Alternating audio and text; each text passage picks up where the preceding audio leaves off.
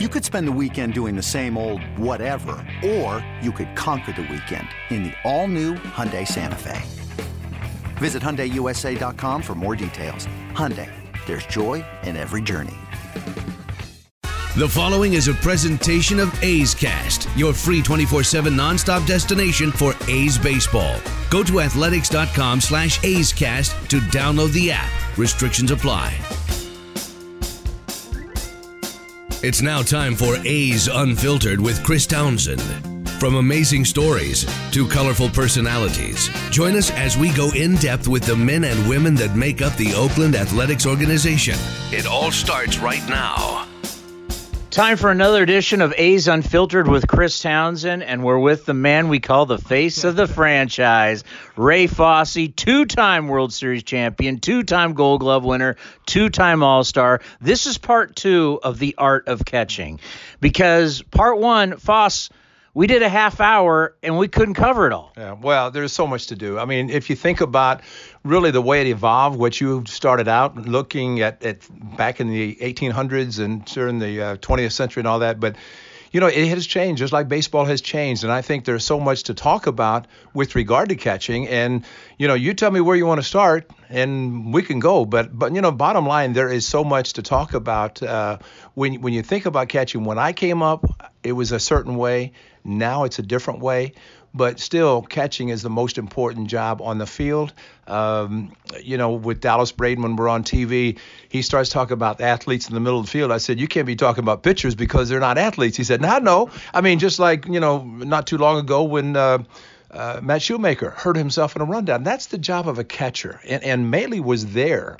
If you remember the pickoff at first base when Chapman was off a little bit, Maile threw down, in the in the video or uh, actually our highlights we could see Matt Shoemaker run to first base. Now, as a catcher, your job is to run 90 feet because at that point there's nobody else on base except that rundown between first and second.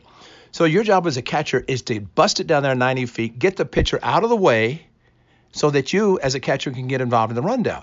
Maile was there, but Shoemaker got in front of him worst thing could happen because he's out for the season with a torn ACL. But that's just one little thing about a catcher's job that, sure, you're behind the plate and doing that job, but you're also part of a rundown because you're an athlete. And I, I, I was kidding Dallas Braden. I said, hey, athletes are there for a reason. He said, yeah, because we don't practice rundowns, which they don't. They throw to first base and then the rundowns are ensued. But usually it's an infielder or catcher that gets the pitcher out of the way so that he does not get hurt. And I'm sure with Matt Shoemaker, he was pounding his his fist on the ground, knowing that he felt it and we could all see it. And ultimately, he's out for the season. When I think catching, I think fundamentals. Mm-hmm. And before we get into the art being behind the plate, if we want to talk about why catchers have to be so heads up, I think the great play by Ramon Laureano, mm-hmm. he jumps over the fence brings the ball back, turns around and airmails it, right. right? right? And then Kendrys Morales is like a wide receiver, but I mean he literally threw the ball right. 20 yards past first base. In any other stadium, this is in the stands. Exactly. Hundley though, right in front of the dugout, catches it and like a quarterback on the run, mm-hmm. he's throwing across his body and he throws the second base to get the runner to get that double play. But as great as the catch was by Laureano and the athleticism, just the baseball smarts by Hundley, the veteran catcher, to make sure the ball doesn't go in the dugout mm-hmm. and get the runner at second base. Does it remind you of Derek Jeter coming over from shortstop yeah. uh, not too long ago? I mean, it's the same philosophy. Tony, the, the one thing about a catcher, and, uh, and again, just kind of an explanation. If there's nobody on base, a ground ball is hit, you bust it. If there's a runner at first base, you can do the same thing. You have to back up in the event the throw is a bad throw, and you're there to back it up, just as Hundley was. But if there's a runner at second, you can't vacate home plate. You have to stay there because if you go to first base, there's nobody at home. That runner can around third and head to home and be safe. So you have to be heads up. You know the old theory, the old saying about tools of ignorance for a catcher. That's baloney. I mean, if you don't have some smarts with you and, and how you prepare yourself and how you play the game and knowing the various situations, you're not going to be a good catcher. So, you know, the, the, again, when you say tools of ignorance, maybe you're putting those things on and you're going to get hurt. But bottom line, it's one of the smartest guys on the field because of so many things that a catcher has to do. But that's just one example. And you think of the Coliseum compared to now so many, well, most every park, there's very little foul territory.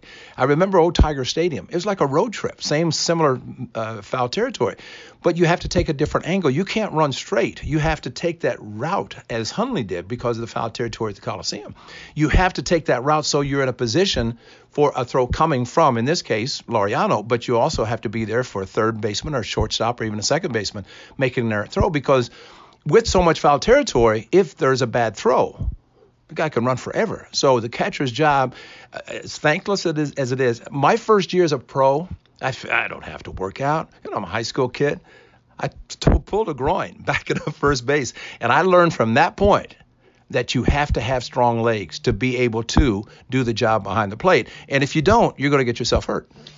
The thing for me too about catching, which is so important, it, it, it, it's it's it's the tough part of the job is blocking balls, and that's why I, I wanted to do this part too because people don't realize when you talk about what you have to do to fundamentally learn how to do it correctly to block that right. ball so it stays in front of you and you can control it, and just the pounding that catchers take to to to be great at your craft, you have to give up a lot of your body. Talk to that. Well, the most important word you said in that conversation was block. So many times you see catchers try to catch the ball. That's not blocking. If a ball is in the dirt, the technique is that you go to your knees, you jam the catcher's mitt between your knees, and then you kind of turn your shoulders inward so that you you kind of cup it. So if the ball hits the ground and comes up, it's going to hit your chest protector with your shoulders so that it stays close to you. If some catchers who have the hand behind their back and try to block, by the time they get their hand back in front, their body is turned sideways. So what happens? The ball hits and it goes too far away. But ideally, and Josh Phegley, I mean Marcus Jensen does a great job working with these catchers. Every day he's working with them. And it pays off, pays dividends because it gives the pitcher the confidence, like with Chris Bassitt, the curveball the other night, with, with Phegley catching him. He knows, can anticipate the ball is in the dirt, and he's going to block the ball properly. But if a catcher, and there are times, and, and I will say that sometimes a pitcher will overthrow a ball, and you have to become an infielder, backhand, forehand. You know, you have to do things. You don't have time to move your body. But the best case scenario is if the ball is in the dirt, you get your body in front of it to block the ball, not catch it. Try to keep it close enough and hopefully you can pounce on the ball and throw out a runner if he tries to take the extra base. But if you don't, you're going to make yourself one of the, one of the things that you see so often is a catcher will come up. Well, what happens when you come up? The glove comes up, the ball goes through the legs. You can't do that. You have to jam the ball or uh, the glove into the ground so that you're blocking that wicket in between your legs when you go down. And if you don't, it's it's going to be bad. But you know, it, it's a thankless job because you have to work at it and there there was a, a soft baseball, kind of like an Incrediball. It's the same size of a baseball, so it does not take this. You don't take the same pounding on your body that a real baseball does. But I mean, ideally, it's just the technique, working the legs, working the hands, working the upper body to make sure you block the ball. But it's uh, it, it's something that you have to work on. One thing that I remember when I was with Cleveland, we would play the Cincinnati Reds and the Hall of Famer Johnny Bench. I'll never forget. I was we were old. Actually, I think it was Crosley Field. I was down uh, towards the bullpen area working on blocking balls and dirty. He says, "What are you doing?" I said, "I'm working." He says, "Why?" And I said, "Because I want to get good. I want to be better. You know, because you work on things in spring training, but if you don't do the same things during the season, and especially blocking balls, or you see the PFPs for pitchers, pitcher fundamental practice. If, if you disregard that during the season, all of a sudden things are going to happen. You're going to say, wait a minute, I didn't do that until spring training. But you have to do it. And that's like blocking balls in the dirt. Maybe Johnny Bench didn't need to, but I felt that I wanted to continue to work at it. And what Marcus Jensen does now with the catcher is he works every day with them. I mean, for me, it was maybe once a month, you know, kind of going over the the uh, I wouldn't say habit, but just I mean getting the right technique of blocking balls, and you have to do that by practice because the worst thing, and, and that's why my scorebook, Tony, I have catcher's blocks. Nobody has that, and i I'm a proponent of having catcher's blocks as a statistic. Everything else is a statistic. Why not catcher's blocks? Because you think about it. If you block a ball with a runner at first base, he doesn't go to second. He stays at first which he doesn't score rarely from first base. You keep the double play in order. And then you have runner at third base. If you block a ball, you prevent him from scoring. I have that in my scorebook, and I have marks every time a catcher blocks a ball because I know the importance of doing that, and baseball should recognize it. You realize we could come up with a Fosse analytic? You could be in analytics now, Fosse. You're like a sabermetrician. I just know that regardless of what is called the bottom line, it's important to block balls. And if you don't, and, and you know, several years ago, uh, I remember walking in, and I can't remember who was managing. I do know, but I'm not going to say. But anyway, the, everybody was in there. And I said, What was the most important play of this game today? And there were runners at first and second, and it was the Angels. And um, I can't, there was a speedster on, but he said, I don't know, the home run. I said, no, it was the catcher blocking the ball. I said, oh, you catchers are all alike. That's all you think about. I said, think about it. If he doesn't block that ball, it's second and third, as it turned out, because the catcher blocked the ball, six, four, three double play, A's are out of the inning. So there's your importance. You keep the double play in order by by blocking balls, keeping the runners from advancing. And if you have a strong arm, you know, you can block the ball, keep it close enough. The reputation of you having a good strong arm, the runner's say, I'm not going to run. It's like Laureano on center field. They're not going to run on him. Same with the catcher. Josh Phegley, I said something to him because the important thing of a catcher, which, you know, blocking ball is important, but I also like the throwing part because you catch and warm up eight pitches from the pitcher and then you throw to second. It's important that you take that throw to second like you're simulating somebody stealing. Why? Because maybe they're watching, saying, I can't run on this guy. He's got a strong arm. So, you know, just the little small things about catching. But blocking balls, to me, I've got it in my scorebook. I don't think anybody else does. It should be a stat. And maybe one of these days it will be. Before we get throwing the baseball, it kind of reminds me of a hockey goalie. Because mm-hmm. a hockey right. goalie, you need to block the puck. Right and you need to keep it in front of you to be able to pounce on it because if it gets back out right. that's when guys knock it past you and i think that is so it, it's a special skill to be able to keep the ball in front of you no matter what kind of pitch mm-hmm. it is to be able to keep that runner from moving because right. the minute as you said he gets away he's getting second and sometimes right. if not third well that's true and and again it's it goes back to the legs if you have strong legs you can be mobile you you watch guys, and the worst thing, Tony, if there's a runner on base or two strikes on a hitter, when you see a catcher down on one knee, he's limiting what he can do to block a ball. Now, if there's less than two or, or two outs and there's a strikeout, then the hitter can go to first base. But if you're on your knees, you don't have the mobility that somebody does in the proper position to move laterally. But it, you're right. It's it's exactly like a goalie. It's a thankless job. But at the end of the day, probably more so in a goalie because you could catch a whole game and not have to block a ball. But obviously in in uh, hockey, you're going to block a lot of goal shots. And you know that's why they don't have teeth you know. But but you know you'd have the mask and everything but but no it, it it's i tell you, you, you and the game is over and i joke and I say well there's another bag of ice because when, when you're trying to block you have the shin guards and you have the chest protector and the mask and you block balls. But inevitably you're going to hit it on your arm because you see guys turn their arms trying just any way they can to block the ball. Well you take a 90 mile an hour fastball that hits your arm, it's going to hurt. It's going to bruise. So you put ice on it. So after the game, if there's a delay, especially on getaway day, it's because usually the catcher has bags of ice all over his body, and that's something that trainers have to do to be ready. You mentioned Johnny Bench or Pudge Rodriguez, who just went into the Hall of Fame. Guys that we look at having rocket arms. Some guys don't have rocket arms. Then you got to have a quick release. Talk about the art of throwing the baseball for a catcher because it's not only second base, right. it's first base, it's third base the ability to throw out runners. The most important thing is have a strong arm, but also have quick feet because everything starts at the base. If you don't prepare yourself by getting your feet ready in the proper position, having a strong arm doesn't matter because you you don't get lined up to throw to second base or third base or first base on a pickoff. But the one thing you can do more than anything is throw long. Take an outfielder like Laureano. You say, hey, Ramon, let's play catch. And he wants to stretch it out because he's an outfielder. But as a catcher, the farthest you're throwing is to second base. First base is 90, third base is 90, second base is whatever math you wanted, 60 feet to the mound, and then add another 30, so maybe 100 feet or 110 feet. But if you go to the outfield and you throw 300 feet, you come back behind the plate and you throw to second, it's like there's nothing there. You know, it's short. So it's it's a matter of strengthening the arm. Uh, we had a recent telecast where we showed um, saw a young kid throwing against a wall, and I remember Merv Rettenmund as an outfielder. He would throw against a wall in distance to increase his arm strength. You don't have to have somebody, but in the case of uh, of a catcher, outfielders always wanting to throw, especially someone like Laureano. keep bringing him up because he has a very very strong arm. But if you could stretch out your arm then that's going to make it easier for you to throw to the bases. But the footwork, and I remember Terry Steinbach when he was a third baseman, became a catcher. Everybody talked about hitting a home run. I think it was 96, his first, uh, or 86, his first uh, first at bat uh, against Greg Swindell in Cleveland.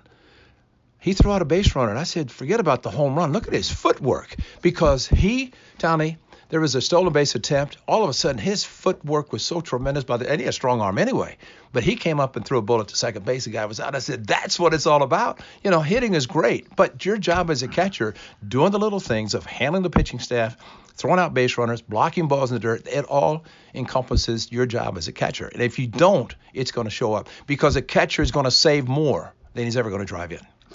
And there is this weird dynamic because you got the guy on the mound who wants to be comfortable with everything he's doing. You got the runner on first base that you know he's fast. And sometimes pitchers are so slow to the plate that for a catcher, I mean, you got no shot at throwing the guy out. And then also, it also depends on what you're going to call because you got a better chance of throwing a guy out if it's a fastball versus if it's a curveball. So sometimes catchers just want to throw. They're worried about their own stats. They just want to call fastballs when they shouldn't be calling fastballs because they don't want the guy to steal. It really is an interesting dynamic. It is, and I'll say this: Sandy Alomar Jr., who was a great catcher for the Cleveland Indians, he would tell his teammates, if you get on first watch out because if Pudge Rodriguez is back there, the hitter's going to get a fastball. And that's kind of the, the thing, just like you said. If the ball is coming straight, it's perfect. But anytime you see that, and, and, and I think that's why you see a lot of times with two strikes, and let's say a pitcher has a good curveball or a split finger fastball, and that's his go to pitch for an out, the runner runs because it's hard for a catcher to handle the ball first of all and then to get the footwork working properly to be able to throw him out. But um, you know it, it is amazing. I've talked to i've talked to pitchers who don't like the fact that a catcher should control the game uh, I talked to Chris Bassitt recently, who said Josh Phegley and I are on the same page all the time. I just sit out there, stand on the mound, and he calls a pitch, and I know it's right because we've been together. But you have guys who are stubborn, and but if if you try to take away from the pitcher's strength to help yourself throw out a base runner, that's wrong because you have to work on getting the hitter out. If the guy steals, you know, you're going to do your best job. I had pitchers in Cleveland, and it's I talk to Dennis Eckersley all the time because I had Eck, Jim Bibby, Don Hood, and Pat Dobson. I would throw the third to cut them off because there's no way I could throw them out at second, and they knew it because they were very slow and deliberate to the plate, and so uh, I know I'd throw anyway, and I'd try to hurry, and I'd tell Rick Manning in center field, which is another very important part, something that Ramon Laureano does very, very well. As soon as the ball passes the plate, the hitter, and there's no action, and the guy's stealing, you're a center fielder. What do you got to do except charge? Because if there's an overthrow, they're there to keep him from going to third base. It's not so much of a catcher avoiding an error it's more uh, there goes another 90 feet and that guy can score from third base so uh, so much easier but you know if you have a strong arm it more than can make up for a lot of things but if you don't the quickness in which you release the ball uh, the late Del Rice, who was my catching coach in Cleveland, he would always say, Your job is to get the ball to second base as quickly as possible, no matter how. And it's their job to catch it, whether it's a bounce, a throw in the air, whatever it might be. Their job is to handle the throw and to be able to tag the runner. The worst thing for a catcher is look at a second baseman, a shortstop, and he's taking the throw in front of the bag because he has to catch it and then swipe and try to get the runner. Can't do it, you know, because the runner's smart enough to go around the tag and inevitably he's going to be safe. That really upsets a catcher. But from the throwing standpoint, benches, uh, Thurman Munson was the Thurman Munson, God rest his soul, the only catcher that I ever saw that wore batting gloves behind the plate. He would. He says, "I don't care about throwing out guys. My hands are going to stay warm because I'm." And that's what he would do. I'd say, "Thurman, what are you doing?" He says, "I don't care." You know, he'd throw sidearm the ball. You know, he had a quick release, but he didn't care. You know, he just did that. But throwing, but it's all really down to the footwork, and, and I, that's why I think a lot of times when you have, in case of Terry Steinbach, you know, at third base you have to be really mobile, range. You get behind the plate, it's all about footwork. It starts there at the base and goes up. You can improve your arm strength and you could also improve your footwork. And if you do, you're going to be a great thrower. And good for catchers now. The game has changed because really the stolen base, the bunt, the stolen base, they're not really a part of the game like it used to be. I talked to the great Gary Pettis. the Houston Astros, now coaching third. He was a great base stealer, close to 400, and nothing close to Ricky, but still, you know, five-time Gold Glover and all that stuff. And I said, Gary, why don't guys steal anymore? And the one thing he said was, you're going to take a chance and give up an out? You know, you don't want to do that. But, you know, between the bunt, let's say first and second, nobody out. If you sacrifice, sure, you're giving up an out, but you have second and third. Maybe the infield comes in, it makes it easier for the hitter. But the stolen base, uh, statistically, and they have it all by clock because they know how quickly a catcher gets the ball from the pitcher to throw to second. The runner first, they know how fast he is from first to second, and they know the release from the pitcher. They have it all calculated. So they may say, okay, that's four, you're three, so you can steal it. you know, and that's the way it is. But but I agree with you. If you have speed, let's say Dee Gordon, um, you have Hamilton now with Kansas City, uh, Gore with Kansas City. I mean, these guys can fly. And why not take advantage of that? Because if you can steal 90 feet, things can change. Maybe the ball goes to center field, there's another 90. Then you get a routine ground ball, there's a run. And I think you're going to have more runs scored at the beginning of the game, gifted versus latter part of the game, unless you know the pitcher you have on the mound is a sinker ball pitcher and you take a chance. But, but uh, you know, it, it is a changed game.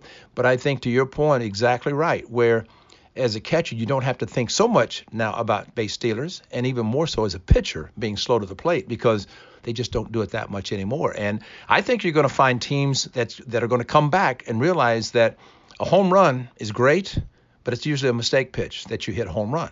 But if you can hit and run, if you can steal, I think it's part of the game that probably could come back maybe quicker than any other part of the game. And I think about the guys with the big arm, and I remember I was actually in my booth with Billy Eppler, the GM of the of the um, Angels, and Maldonado did the, you know, he's got the big arm. He wants to show it off, and he throws it down to first base. He throws it down the right field line. Horrible. I like the catchers with the big arms, but sometimes they can be reckless, and it's like, why are you making that throw and hurting your team like that? Tony, it goes back to having a good head on your shoulders, being smart because you're right. Really, first and third, if you're not sure of a pickoff, why even take the chance? Because first of all, you may pick off your own first baseman or third baseman, but if the ball gets away, it's going to go first base down the right field line. Your right fielder's got a long way to go get it, so at least there's two bases. The worst though, if you try to pick off at third and you make a mistake, there's a run. It's going to come in. So while you know you may have some aggressive base runners, but you better be able to be smart enough to realize that if you make the throw, everything has to work because the worst thing is to make a bad throw and let the runners advance. But, you know, it, it's great to have it. I remember one of my highlights, the late Norm Cash was at first base, the Detroit Tigers, old Tiger Stadium. Bases loaded.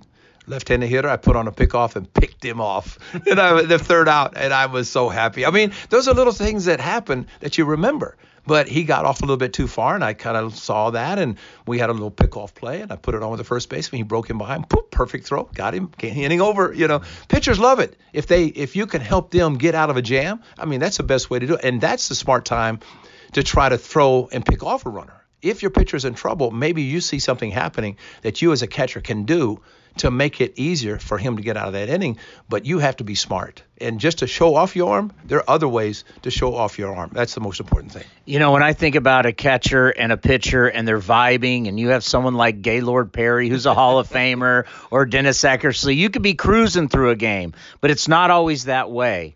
What is it? What's it like for a catcher when all of a sudden you realize you get out there early and your guy didn't have it? Right and you got to guide them through this game. You got to get them through X amount of innings because you can't burn that bullpen. Yeah. That's a good point because usually you have somebody that really wants to stay in the game. And I remember when Gaylord Perry was traded to Cleveland, he'd been in the National League. He came to me and said, I don't know anything about these guys. I need your help. And it was great because we didn't have scouting reports. We didn't have all the other ways to try to help ourselves. Uh, to, to, I mean, Gaylord was a pitcher, and I wanted to work on his strengths to get hitters out. But it, it's a way of doing. I, I like to look at a curveball, for example. Uh, it's an important pitch if, it, if a pitcher has it but you don't come right out of the chute throwing it. You you use the best pitch like a fastball, which is a percentage pitch, and then you kind of incorporate a pitch that maybe is a second or third or fourth pitch into how you're calling the game. and the pitcher looks at you, go, why? And then you have to tell him maybe in between innings or at the time when there were unlimited mound visits, unlike now, you could actually go out and talk to a pitcher. But it was like, okay, I know that you're looking at me strangely, but we need to throw that pitch. And he goes, oh, yeah, you're right. So, you know, it, it's that thing of working together. And, and people say, and I remember talking to Mark Langston, and I, I talked to him about the importance of a pitcher relying on his catcher. And he looked at me like, what are you talking about? Because he had some catchers. And see what happened, catchers, because it's an offensive position now, that a catcher might say, I'm upset because I didn't hit. I'm just starting throwing down fingers. Well, he's not really into the game the way he should be. You have to separate the two. But I said, Langer, I know that. But I caught some pitchers like Catfish Hunter who'd say, Tell me what to throw. I'll throw it. I don't care. Because your job is to tell me what to throw, where to throw it. And you know the hitters better than I do you know, you see them every day. I only see them every four days, which is in the four man rotation. But it was really uh, an important job as a catcher to know exactly what the pitchers could do and what the hitters could do so that you had a scouting report on it. I mean, I could, I didn't have to write down a lot of things because you see them enough that you could do that. But to your point about bringing in all the pitches, all the pitches are important because if you rely on one pitch, you're just going to get hit. And if you can bring in another two or three or four, all of a sudden the hitters are going, what the heck is he going to throw me now? That's the best way. But you can, it's a matter of building the confidence in the pitcher. And that's the whole thing. Whether he's he's a superstar Hall of Famer or he's a pitcher coming out of the bullpen and, trying to get some key outs, building that confidence. And if you call, let's say a 3 2 slider, he's going, what are you doing? well, he must know I can do it, so I'll throw it and get it out. See, there's your confidence where you as a catcher believe it's not trying to trick the hitter. It's showing the pitcher that you have the confidence in him to make that pitch at that time.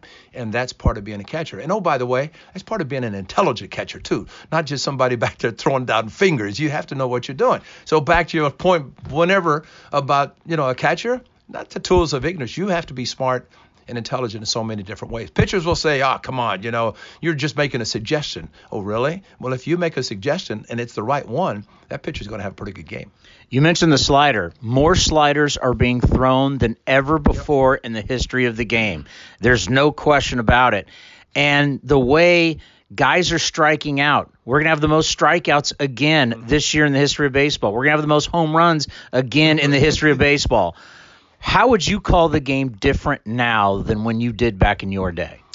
The biggest difference now, Tony, is that umpires are graded on how they call a game. I guess they're metrics, cameras, whatever, and they can get it. When I caught the great ones, there was no grading. So I would just move outside, move four or five inches off the plate. And if the pitcher hit the, hit the target, boom, strike one you know, hitter goes, I can't reach that. It's a strike. Catcher didn't move. So it's a matter of positioning yourself behind the plate as to how you, you know, you sp- I never, and I joke about it, and but the plate is 17 inches wide. What you try to do as a pitcher, hit two inches outside, two inches inside, you're eliminating a whole bunch of middle part of the plate. Inevitably, whenever a mistake is made, look and see the location. It's in the middle of the plate, mm. and the guys hit it.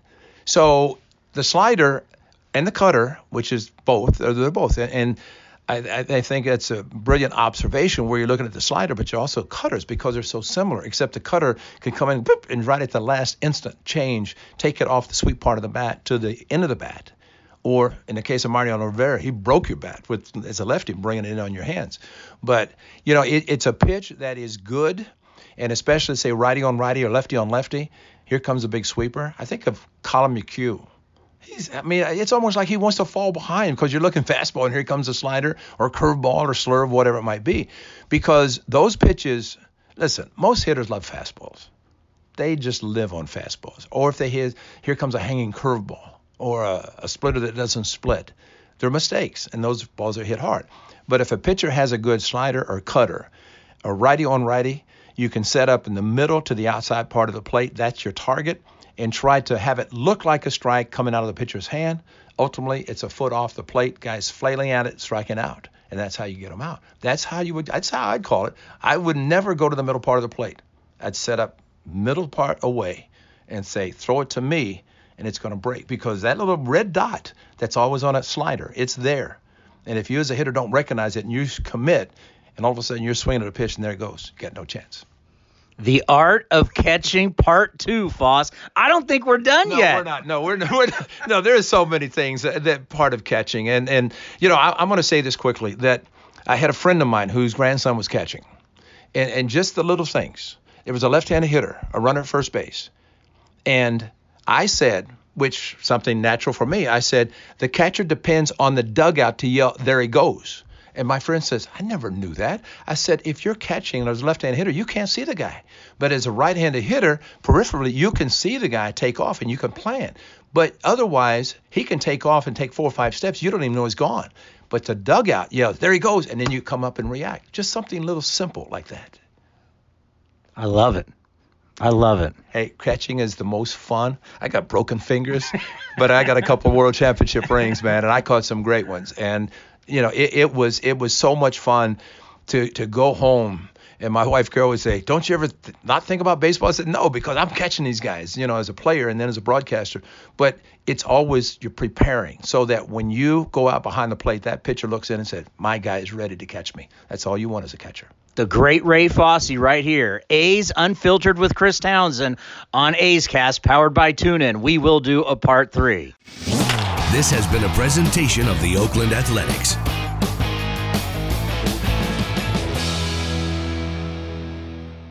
Hey, Rob Bradford here. You guys know I'm always up for a good MVP story, and one of the best stories is Wasabi Technology. Wasabi is the world's hottest cloud storage company, and it's become the go to provider for professional and collegiate sports teams, including 20 Major League Baseball teams like the Red Sox and NHL teams like the Bruins and Vancouver Canucks. Even the Liverpool Football Club is getting in on the Wasabi action. So, why is Wasabi the MVP? Well, Wasabi was purpose built to free businesses from skyrocketing storage costs and unpredictable transaction fees that the Of the world are charging. In fact, Wasabi is up to 80% less than those hyperscalers and doesn't charge a cent for businesses to access their data. From Wasabi's AI enabled intelligent media storage, Wasabi Air, to the industry's only cloud storage service with triple protection against cyber criminals, data deletion, and ransomware, Wasabi's taking the lead in driving innovation in data storage and helping sports teams